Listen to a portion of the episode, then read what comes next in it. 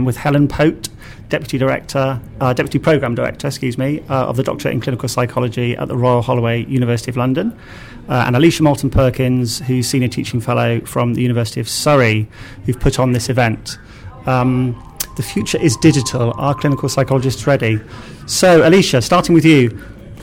Patients seem very keen about digital mental health. Um, you know, adding this as a choice of treatment, things like Skype consultations. There's research that shows that. There's lots of experience of people on social media that shows that. Clinical psychologists seem a little less keen. Why do you think that is? Oh, I think there are probably three reasons for this. The, the, first off is, as clinical psychologists, we normally work in the NHS, and the NHS is very risk averse, and it can be really hard to sort of implement innovative practice because there's always worries about information governance. So I think that just our context restricts us. Um, secondly, and po- possibly the most important factor is I think a lot of clinical psychologists worry about the therapeutic alliance, that they feel that it can't translate to the online environment. And th- it's a shame, really, because a lot of evidence suggests that it does translate very successfully, and patients uh, really appreciate that as an option.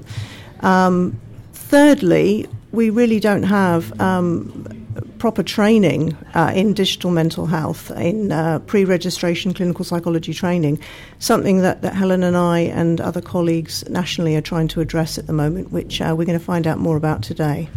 Great. I started a poll on Twitter a couple of hours ago and asking why clinical psychologists are less keen on this. Um, lack of skills, a lack of guidance, a lack of evidence, or whether they just think the machines are taking over and they're terrified. Um, actually, so far, it's lack of evidence that seems to be the leading um, reason. So it'll be interesting to see because there's quite a lot of evidence being presented here today.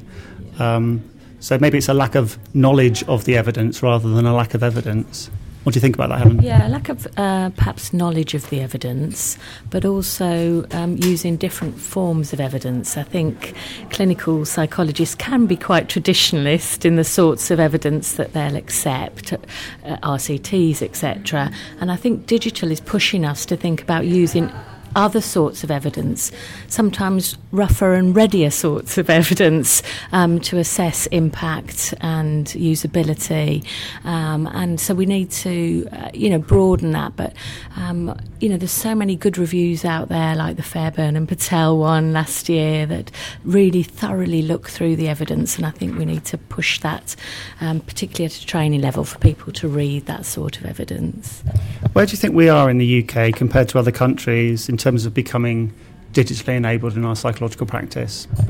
unfortunately way behind. I think the um, the hope, aspiration, intention is there, but people uh, in Australia, particularly, I mean that's the, the context I know best, um, working from a child uh, with with young people with mental health problems. The sort of access to digital interventions, online resources, um, therapy online is just way ahead of, of what's offered in CAMHS services here. And I think we've got a lot to learn from other countries um, about what works well and what doesn't work well. So, what do you think the priorities are in terms of catching up? Um, I think one of the one of the priorities really is thinking about some of the limitations in the NHS, mm-hmm. um, because there's a lot of enthusiasm and will from some uh, psychologists, managers, etc. Um, but uh, the organisational barriers are quite significant, and, and we need to think more broadly about negotiating those um, centrally. Yeah, absolutely. You put together a really good program. You've got people from the NHS, from the commercial sector, from charity sector here today. Um, there's a real buzz about the event. There's lots of people that are going to be following online. Alesia, what are you most looking forward to in the program today? Um, I'm looking forward to hearing um, Maria Barquin from uh, IESO talk about the evidence base, actually, because I think that is so crucial to uh, make a convincing case for digital mental health in the NHS and more broadly in the UK. Yeah, absolutely. How about you, Helen? Um, well, as a, a, child psychologist, I'm really looking forward to Julian Charles' talk from the Anna Freud Centre.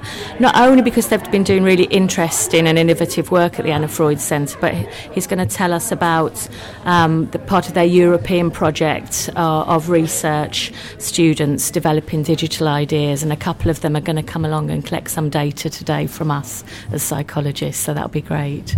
You can probably hear the rooms filling up a little bit, so we got to go and start this conference. Good luck. Uh, it's DCP Digital 18, the hashtag.